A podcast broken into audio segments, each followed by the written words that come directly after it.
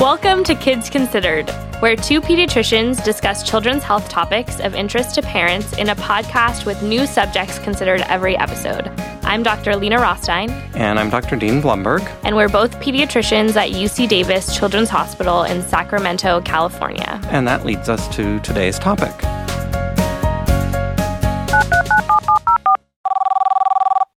Hi, I'm the mom of a 14 year old who's complaining that his friends get way more allowance than he does. I'm wondering what the going rate is for allowance these days and how you recommend that I teach him financial responsibility. I see him blowing his money at 7 Eleven on the first day he gets it. Thanks that's pretty common. Common, right? so common. yeah. Oh, money. Yeah. I mean, how how do you decide about the allowance? And kids are always saying that, right? That their friends are getting more than them. And you don't want to be like the cheap parent, right. but you also don't want to be like unrealistic. So mm, right. So this is really something that money. It's hard to talk about. Nobody really likes to talk about it. But let's be honest, it plays a huge role in our lives. Definitely, it's something that I wish I had gotten more education on throughout my life. Same, totally. I feel like so much of learning financial responsibility and money management is like, good luck, learn as you go. uh-huh, but it doesn't have to be that way, right? Right. There are so many amazing strategies and resources available to help prepare kids and teens for a more secure financial future. And really, the earlier the better. It's never too early to begin teaching kids about money. Okay, so I'm guessing we're going to be getting into some of these strategies today. You bet we are. Today's podcast is going to cover the topic of teaching kids and teens financial literacy. You bet we are. So we're going to talk about gambling as a financial. no, no. Oh, oh, okay. Ah. so we'll be discussing allowances, saving and spending, credit and debit cards, and early employment. It all sounds great. So I want to start off with some statistics that can kind of frame the scope of the problem that we have. Well, it's money, so we need to have numbers in there. We right? need to have money, money numbers. So only 12% of kindergarten through 12th grade schools teach anything about personal finance. 11.5% of this was in 2014 when they look at it, college graduates have loans in default. So that means that they're not able to pay back any of their loans. Hmm. And that's over a trillion dollars. I don't even, I can't even conceptualize how much money that is. uh-huh. It's um, a lot of money. Um, in financial aid. And 44% of Americans don't have enough cash to cover a $400 emergency. So that's scary and clearly a big problem. Right. And there are likely factors that influence these numbers outside of the control of parents, but only 12% of children receive education in finance. I mean, this does seem like something that we could impact. Definitely. So let's start by talking about ways that parents could incorporate this into their home routine. So this may be one of the generational gaps that we struggle with. uh-huh. um, so I'm curious what your view on allowance is and what age, how much, what do you think? Well, I think they should get an allowance. They should get their own money. And yeah. when they know that it has value, yeah. right? So they can start making decisions to spend it or not. So I don't know how old children are, like eight or 10 or something. And the amount?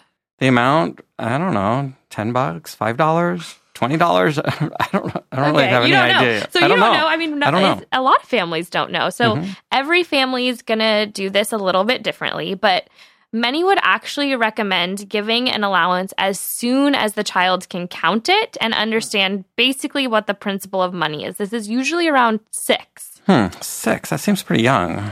It may be young, but it's not too young to start learning about money. Okay, but the amount is different depending on age, right? Right. So, one of the going recommendations is that the child should get their age in dollars per week. So, let me do the math here. So, a six year old would get $6 per week. Oh, wow. Yeah, you are good at numbers, aren't you? That's thank, correct. Thank you. And what about um, tying chores to allowance these days? Are kids supposed to do chores in order to get allowance? So, this is sort of a highly debated area. So, m- many, I think the majority, would encourage that chores are viewed more as pulling your weight in the family, that everyone does them, and less tied to money or a monetary um, reward. So, that a child should get their allowance weekly, regardless of chores. Instead, you would take away privileges for not doing chores. Okay, so they're kind of independent things. So mm-hmm. instead of saying you're not getting your allowance until you clean your room, you might say no Xbox or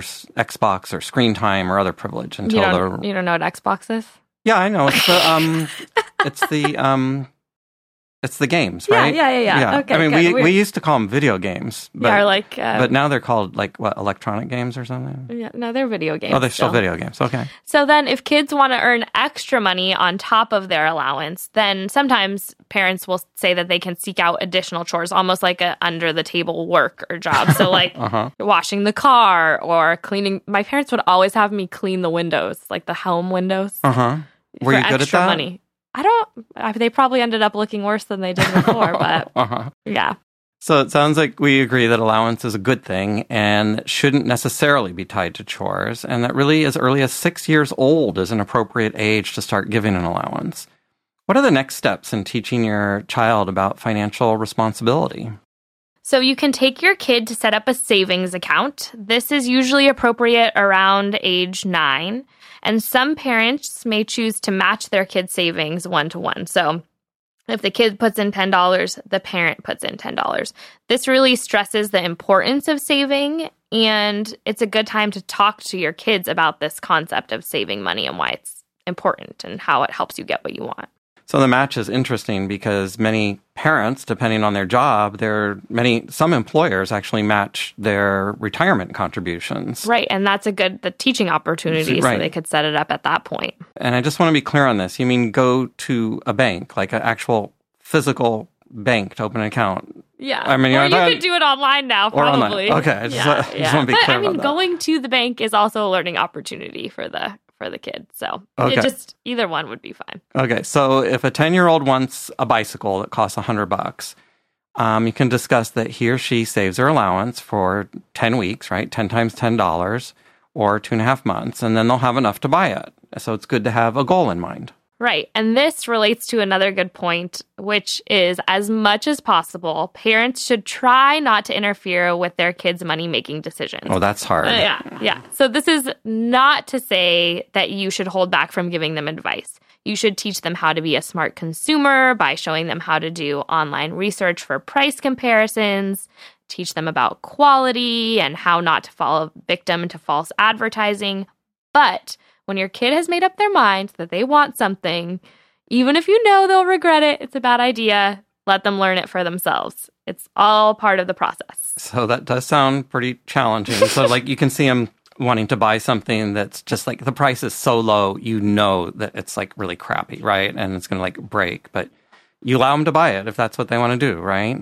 Yeah. So it's probably easier said than done. Um, the next stage in learning to manage your money would be to open a checking account and get a debit card. Right. And most people would recommend doing this in the early preteen to teen years. So now instead of physical cash, you're transferring their allowance into their account weekly or monthly. And this is an important step because it teaches them a new way of managing money. And let's be honest, no one is using cash anymore. And this way, a kid can monitor their spending and savings online or on their phone. And it helps them develop greater responsibility how to budget. Definitely. And how about credit cards? I always thought this would be a strict no go with teens because of the huge implications your credit can have down the line. hmm But like you wouldn't even think they would even be able to get approved Mhm. because I got my first credit card I think in college and I think it had like a $300 limit or something. it was like Uh-huh. nothing because I had no credit. But Uh-huh. some kids are getting credit cards. Uh huh. Yeah. So, a recent article in the New York Times advised giving teens a credit card under supervision. So, this would provide an opportunity to teach about credit, how your credit score follows you for life, and how you should never buy on credit unless you're able to pay it back in full. So, you don't want to run a balance, mm-hmm. right? So, a credit card for a minor will have to be linked to their parents, or they're going to have to, the parent will have to co sign. So, it's important to remember that your credit as an adult is on the hook for what they spend.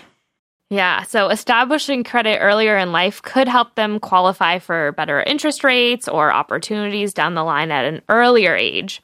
But it's important to note that some credit companies don't allow users to even start building credit until they're 18. So if this is something that would be a consideration for you, it's important to ask the bank if that is factoring into your decision. How often are teens using plastic? Um, you know, I think that's a question people have. So, Right. Junior Achievement USA is a nonprofit that works to promote skills of work readiness, entrepreneurship, and financial literacy. And they published a survey of a thousand teens that found that while they most often received cash as an allowance, two thirds said they had a bank account. And a little under a third of those respondents also had a credit card. Wow. Yeah. So a third is a significant number mm-hmm. still. Mm-hmm. So, how about learning to budget? This is very tricky, even for adults. Absolutely. It's recommended that adults in the home start using a budget to model for their kids how to manage money. So most adults will say they have a budget, but in reality, all they have is like a list of bills and obligations. And at the end of the month, like, you know, they hope that they match up, right? so taking the time to list out your family's expenses and track actual spending and set aside savings before spending is ideal. Right. So imagine you're sending your kid off to college without understanding how much a gallon of milk or a loaf of bread costs. Well, this is actually the reality for many young adults. So take your kids to the store with you, or hey, once they have their driver's license, send them to the store with mm-hmm. a fixed amount of money, and then they can never complain about the groceries you have in the house. Right, because they're, They're, doing buying the grocery shopping. So I think that is a great idea. Right. And having kids track your spending, you might even find a few more ways to save money and set them up for a lifetime of success. Totally. They're all great ideas. Um, I need to go home and lay out my budget and set away my savings. So let's talk about employment. First jobs. I'm curious what your first job was. Well, I don't know if this counts, but I think it was weeding the backyard, and it seemed like a good way to earn extra cash. Um, but I remembered getting bored after about five minutes because time just moved so slow when you're weeding. I'm guessing your parents paid you for that. Oh yeah, yeah, yeah. So how much do you think it was? I don't know. It was, a, it was a lot of money. Otherwise, I wouldn't do it. So it was probably like at least twenty five cents an hour. Mine, I was always a kid having lemonade stands and washing cars for money on the block. But my first real job where like I took home like an actual paycheck, I was uh-huh. 15. It was summer and I worked as a pet groomer washing dogs. uh-huh. Um, and I made $12 an hour, which actually at that time was way more than the minimum wage. And that is the minimum wage now in California, but it was really fun. I have a lot of fond memories. Uh-huh. And you like animals, so I love animals. So that's perfect. Yes. Yeah. So early employment can teach kids a lot: time management, interpersonal skills, independence, responsibility. Many kids will start with what we call informal work, which is what Dr. Dean talked about weeding the backyard, babysitting, mowing the neighbor's lawn, shoveling snow. Not an option here in California. Well, in the mountains. yeah, that's true. Um, as preteens, um, and then usually this is associated with being paid what we called under the table, like an envelope of cash. Mhm. So once you hit 14 here in California, you can hold a job with some stipulations. A minor between the ages of 14 and 18 can apply for a work permit. Right. And usually these are provided by their school and will only be given if the student's in good academic standing, is enrolled full time, and doesn't have any truancies or missed days of school. So once a work permit permit is granted, then 16 to 17 year olds may work four hours on school days and eight hours on non school days. 14 to 15 year olds may work three hours per day, not to exceed 18 hours per week while school is in session, or eight hours a day when school's not in session, not to exceed 40 hours a week. So, like full time if they're on summer break would Right. be okay. hmm So, is working good for teenagers? So the vast majority of parents and teens seem to be in agreement about the value of employment during the adolescent years, and a job can help develop one's financial literacy, learning to file taxes, budget until payday, and other benefits. Right. Work experience should be considered within the context of your individual adolescence goals. If the objective is to go to university straight from high school, your teen might benefit from having a steady job in the summer, but one that's limited to just 20 hours or fewer per week during the school year. Mhm. If the goal is to get a full ride volleyball scholarship, then maybe the sports practice replaces work during the season, but they can have a part time job during other times. Mhm. Teens should be encouraged to cut back on employment if it's crowding out other vitally important activities for adolescent development, like sports, extracurriculars, developing friendships, time with family, or if their grades are suffering as a result. Yeah, absolutely. And balance is important. So these are mm-hmm. all great points. So we have discussed allowances, working, setting up savings and checking accounts. What's next? Teaching your kid the stock market? I said that was a joke, but it's actually not a bad idea. Many adults, including myself, might feel totally incapable of teaching their kids such a thing. But there are some great kid friendly financial literacy resources and games, which we'll post on our website. And I glanced at those. They're, they're pretty cool. They are. One example is Uh-huh. Warren Buffett, who I think many of us know him, um, one of the richest men in the world. The Oracle of Omaha. yes, exactly. He has this thing called the Secret Millionaires Club. It's an animated series that features him as a mentor to a group of entrepreneurial kids, and they go on adventures and learn about finances and business problems and solve them. I actually learned some stuff from it myself. So I remember being taught about the stock market as a young teen by my father, and he recommended that I pick a, sco- a stock that I liked in a business that I understood, and then to do some research on it, and then to follow it for a while before buying, like like a kind of kind of like a game where you like bought, you pretended to buy it at a certain price, Right. And then like you'd see if you were right or not, Yeah. right? And it was it was fun. Yeah, that sounds like a lot of fun. Yeah. Now, with all this talk of money and saving, I think we're missing discussing one important thing. Mm-hmm. So, what about um, donating money and supporting causes or organizations that you care about? Because we hope that people would have enough money that they could devote part of their um, part of their income to donations, and obviously be involved in their community in this way. Wow, I'm really glad you brought that up. Because while teaching your kids about financial responsibility, it's a great time to talk to them about charitable giving as well.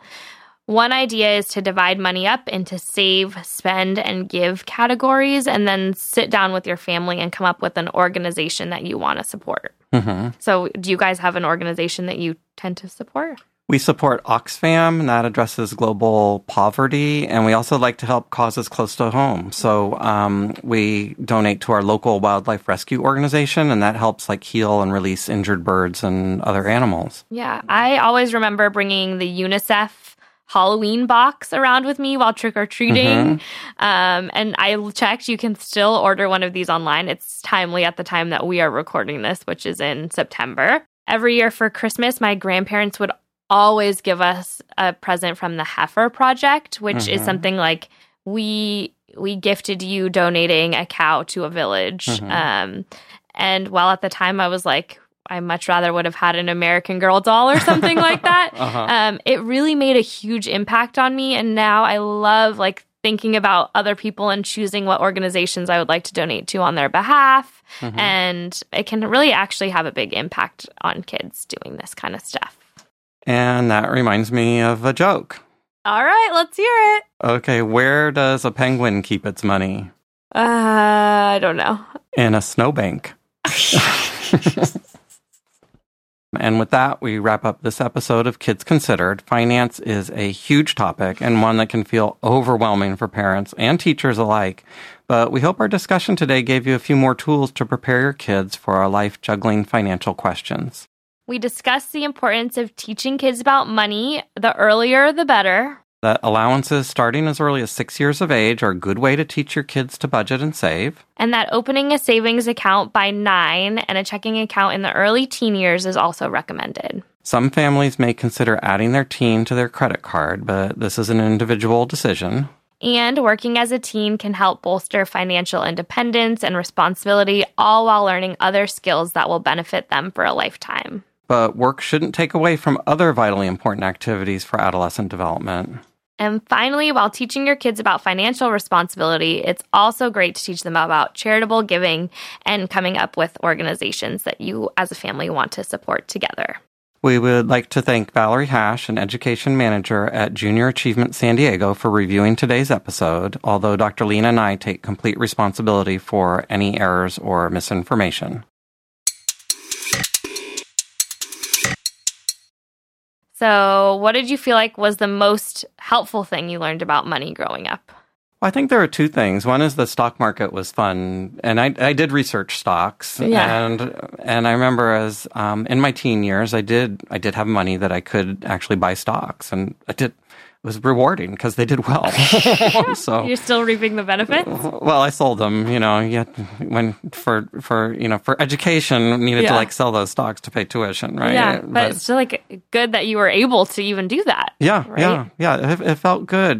I guess the other thing that was useful growing up was was as you mentioned the grocery shopping. Mm-hmm. So we used to do the grocery shopping for part time for the family, um, and my sister and I would go to the store and we'd learn how much stuff would cost. And back then it would be.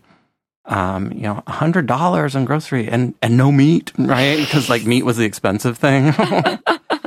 Yeah, totally. I think that um, mine was always just like living within your means and not Mhm. buying, um, or even living below your means. And so my parents definitely tried to teach us how to save. And that was, you know, by saving for things that you really wanted. So when I was a kid, it was it was different, but now it's like things like travel and those bigger items. And by cutting back on the daily Starbucks mm, or the mm. we never buy coffee out and mm-hmm. we try and cook at home and do things like that so that we can put our money where we really want to, which is travel and the house and things like that. So I think that all of those I really learned from my parents growing up.